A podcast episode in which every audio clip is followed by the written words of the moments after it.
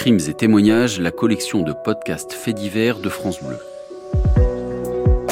Les infanticides de Valogne avec Jacqueline Fardel de France Bleu Cotentin.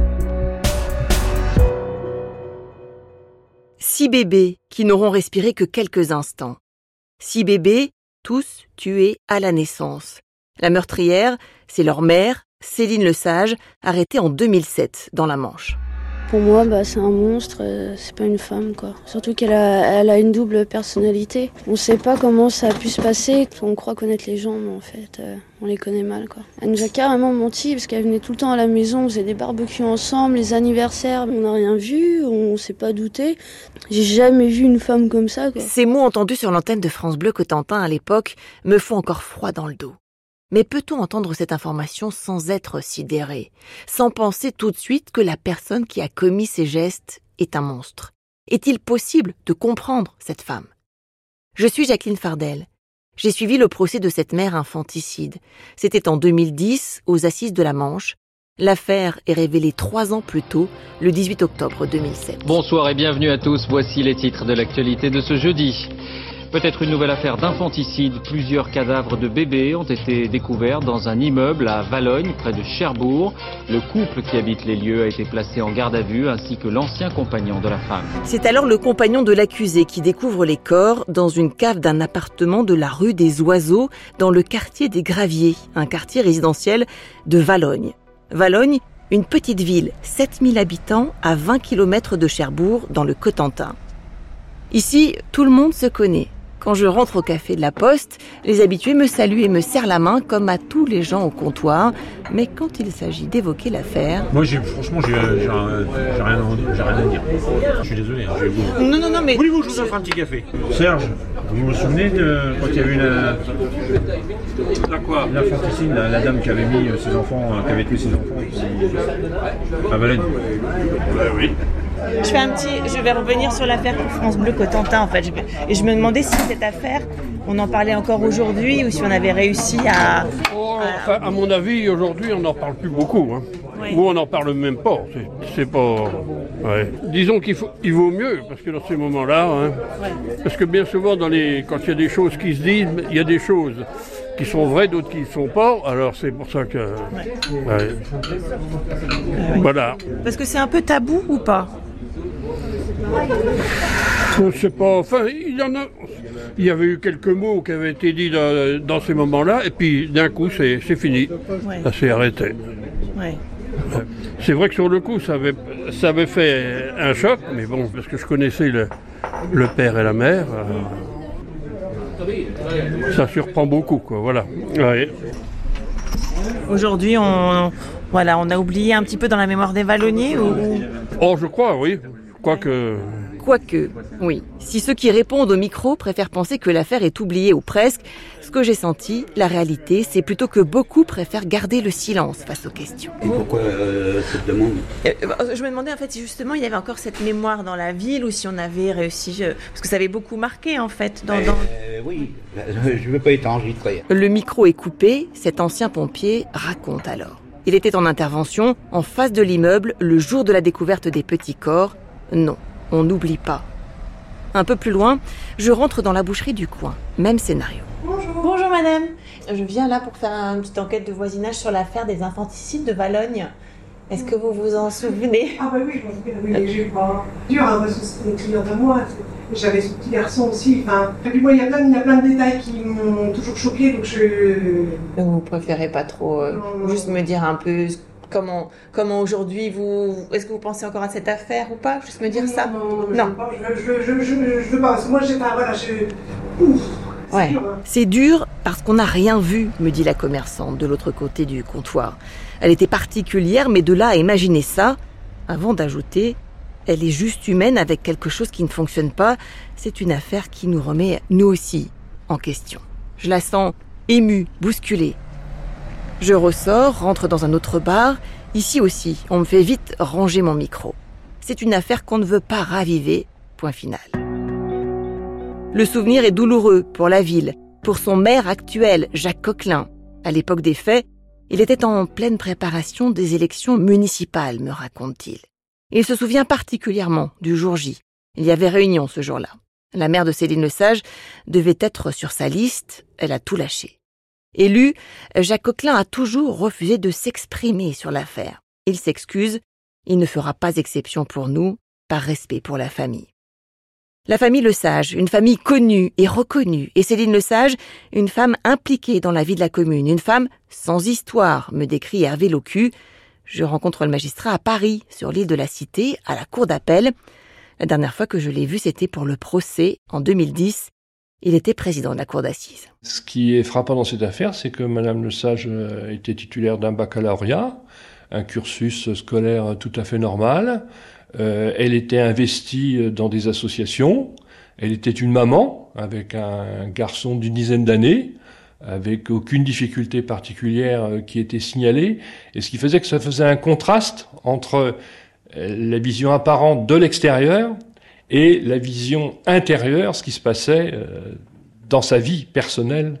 Et comment expliquer qu'il y ait deux personnalités complètement différentes, une, personnalité extérieure et une personnalité intérieure capable de faire des, actes aussi graves. C'est ce décalage, ce, ce, contraste saisissant qui, avec mes confrères journalistes, au jour de l'ouverture du procès, nous a tous frappés parce que chacun arrive là avec ses a priori. Je me fais euh, l'image d'un acte absolument monstrueux et qui ne peut a priori avoir été commis que par euh, que par euh, un être monstrueux. Et Bertrand Fizel a couvert le procès de Céline Lesage pour le journal Le Parisien. J'imagine que pour commettre un acte comme celui-là, il faut venir d'un autre monde que le nôtre, ce qui va s'avérer ne pas être le cas. On s'attend tous à voir apparaître un monstre, mais il n'existe pas.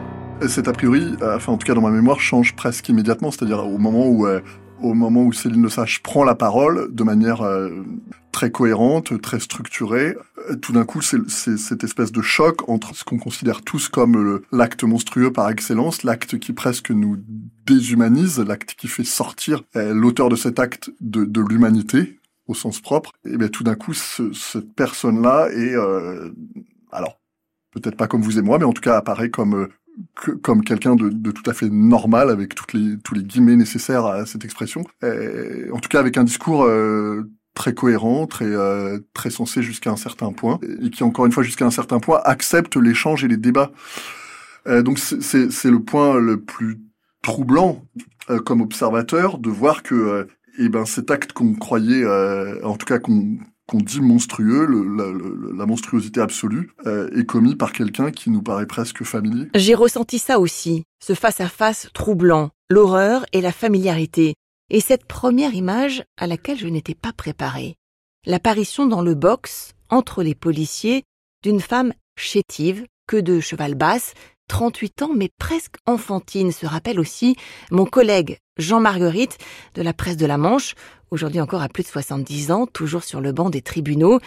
Des affaires, il en a vu donc. Il était avec nous, les journalistes, au premier jour du procès. C'est quelqu'un qui ne faisait pas son âge. Ça, c'est clair. Euh, elle avait 38 ou 39 ans à l'époque. Euh, donc euh, les crimes avaient commencé c'était, je crois, le premier en 96 ou quelque chose comme ça, ou en 2000. Enfin, elle, était jeune, beaucoup, beaucoup plus jeune.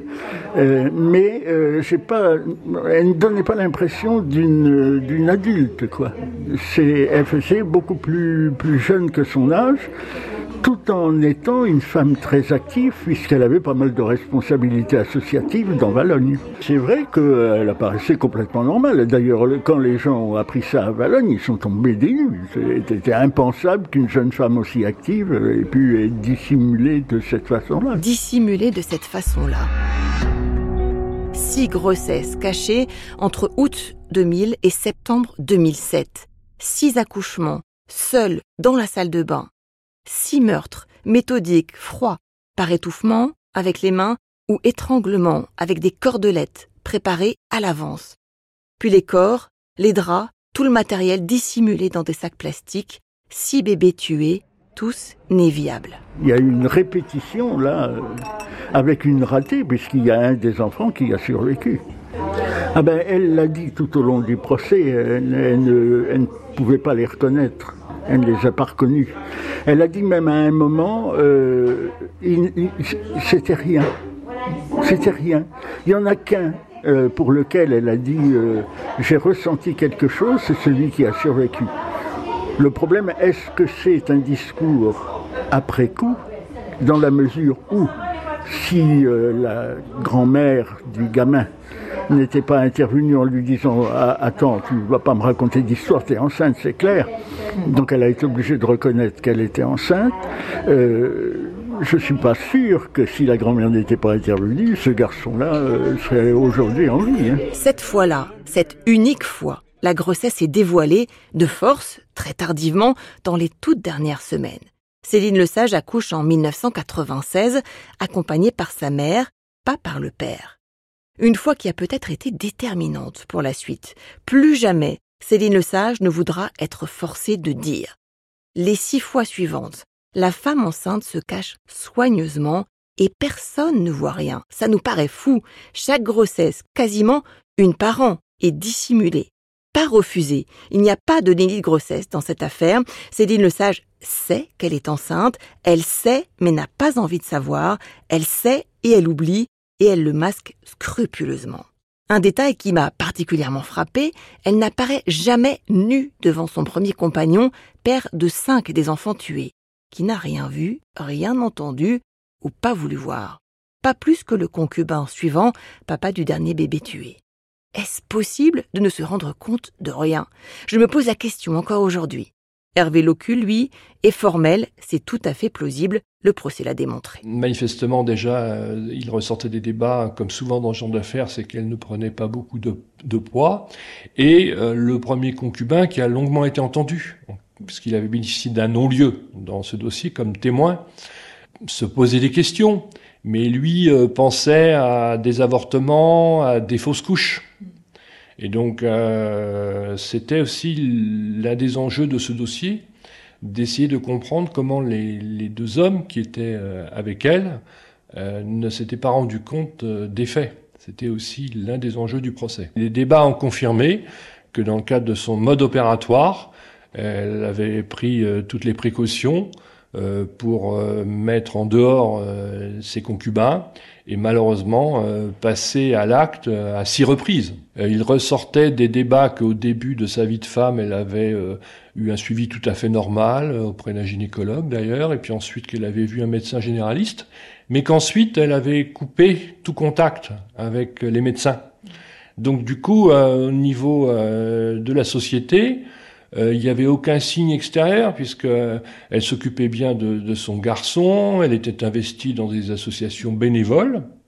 Donc euh, personne n'était à même d'imaginer qu'elle était capable de commettre euh, les faits qui lui ont été reprochés. Étonnant, alors que le scénario se reproduit six fois, et malgré un autre fait marquant dans ce dossier, que va me rappeler Jean-Luc Viau, psychologue. Il était expert au procès. Et depuis, il a écrit un livre, L'amour infanticide, paru en 2014. Il revient notamment sur cette affaire qui se démarque de celles euh, nombreuses qu'il a suivies par ailleurs. Alors, il y a une circonstance euh, étonnante qui est le déplacement des corps. Céline Lesage, séparée de son mari, son mari l'a quittée, alors qu'elle est enceinte d'ailleurs, elle se remet assez vite avec un nouveau compagnon, et donc elle déménage, et elle va déménager dans sa cave les corps. Ce qui veut dire qu'elle veut absolument les garder. Et puis elle refait euh, un enfant avec cet homme, ce, nouveau compagnon, et c'est lui qui va découvrir effectivement les, les, autres. Et, et donc c'est ce déplacement des corps, c'est-à-dire le, le fait qu'elle ait absolument voulu les conserver, qui fait que vous savez très bien, dans d'autres cas de, de plusieurs euh, nouveau-nés, on en a trouvé euh, enterrés dans une forêt, euh, dans des jardins, etc. Les, corps ont été déposés, mais ils n'ont pas été emmenés alors que la, la, maman qui a fait ça s'est déplacée géographiquement. Donc là, il y a quand même quelque chose de très particulier.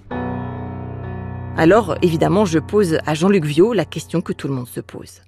Est-ce qu'elle vous a expliqué à vous pourquoi elle voulait conserver euh, ses corps près d'elle? Non, et elle me l'a pas expliqué parce qu'elle n'en sait rien en fait.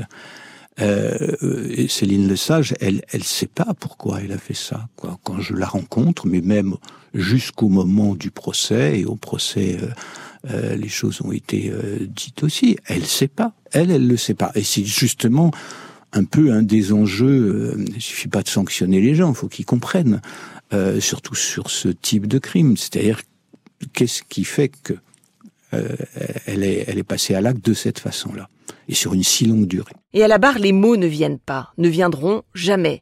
Dans une lettre à son père, un peu avant le procès, Céline Lesage avait pourtant promis de tout déballer, regrette mon collègue Jean-Marguerite. Cette femme était une femme en souffrance, c'était très clair, elle était en souffrance.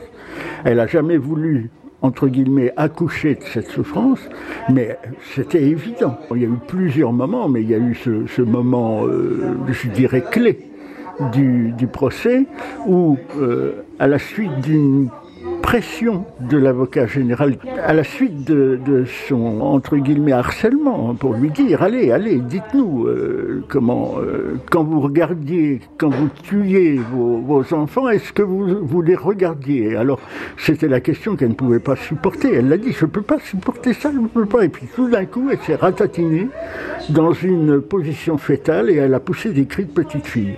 Donc il y a eu euh, suspension d'audience on ne pouvait pas continuer et là, c'était le nœud du, le nœud du procès.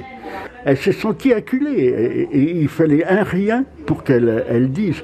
Elle avait écrit à son père, apparemment, enfin ce qui avait été dit au moment de l'audience, elle avait dit je déballerai tout. Donc il y avait bien quelque chose, un nœud dans sa vie, et, c'est là qu'il fallait, le procès devait permettre de défaire ce nœud non pas pour nous, mais pour elle principalement, parce qu'elle est restée enfermée. À double tour, si je puis dire, puisqu'elle a été euh, incarcérée, mais, elle, elle était incarcérée dans elle-même. Céline Lesage ne peut pas dire, Céline Lesage ne sait pas. Malgré tout, chaque jour du procès, j'attendais quand même des réponses, comme toute la salle, comme mes collègues, comme les proches de l'accusé. Souvent dans les couloirs, au long de ces quatre jours d'audience, on se retrouvait ensemble, avec les mêmes interrogations, si proches, si loin.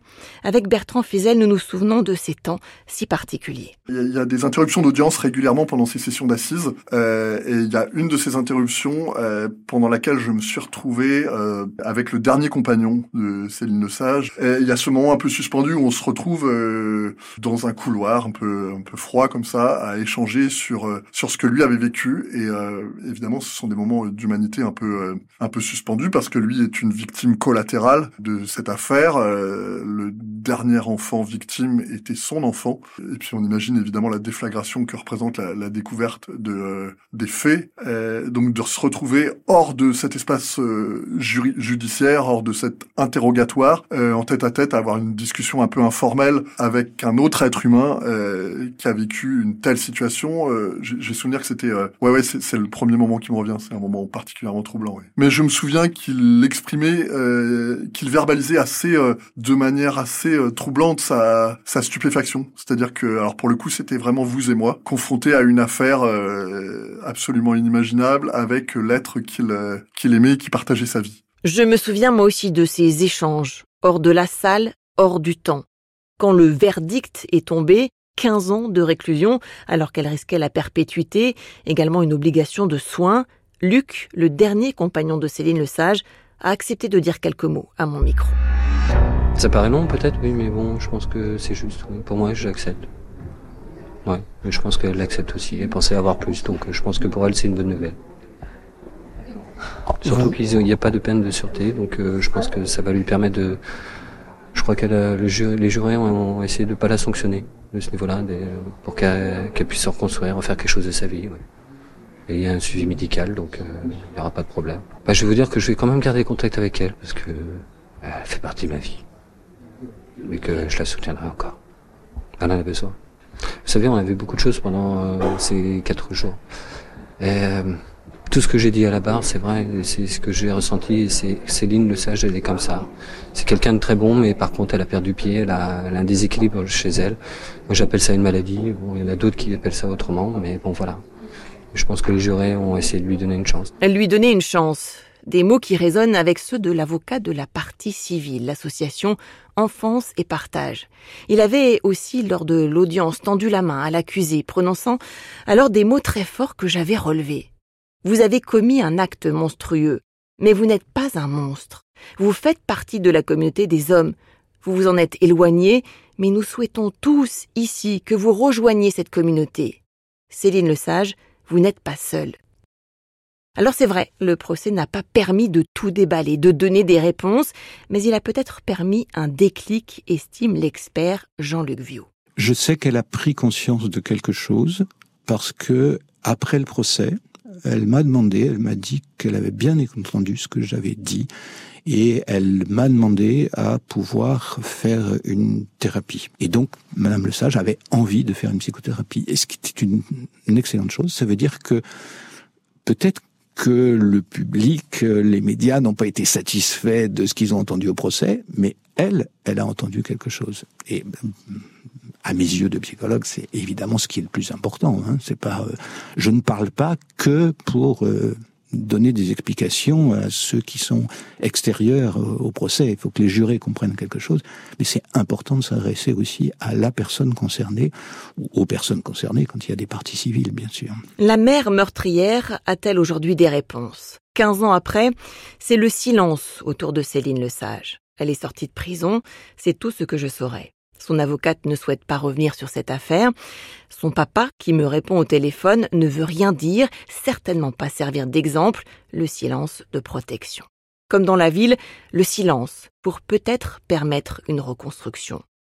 Dans ce silence, Jean-Luc Viau, lui, a donc choisi de mettre des mots dans son livre L'amour infanticide, un livre pour en aider d'autres, pour les familles, les pères, les mères aussi, les enfants qu'elles ont pu avoir avant ou après leur acte infanticide, parce que de l'infanticide aujourd'hui en France, on ne connaît pas grand-chose, sauf beaucoup de prêt-à-penser, dit-il, parce qu'aussi, il n'y a pas de fatalité. Dans l'affaire Céline Le Sage, il y a d'ailleurs selon lui un signe qui aurait pu permettre d'éviter le pire.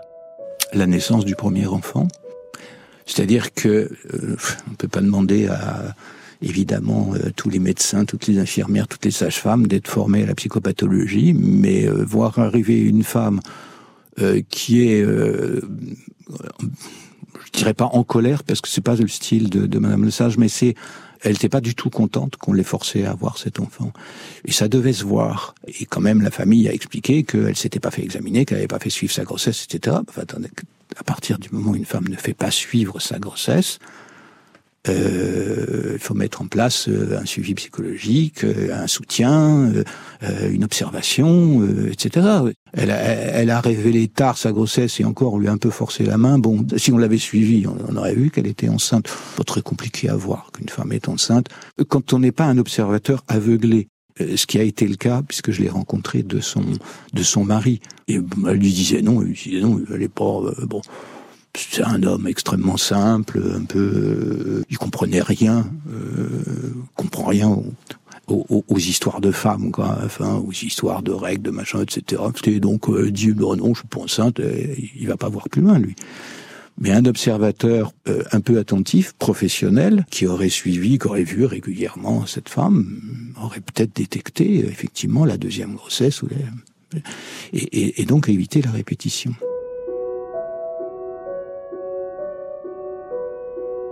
C'était Les infanticides de Valogne. Reportage Jacqueline Fardel, prise de son et mixage Morgane Sanson. Découvrez ou redécouvrez la saison 1 de Crimes et témoignages sur francebleu.fr et l'application Radio France.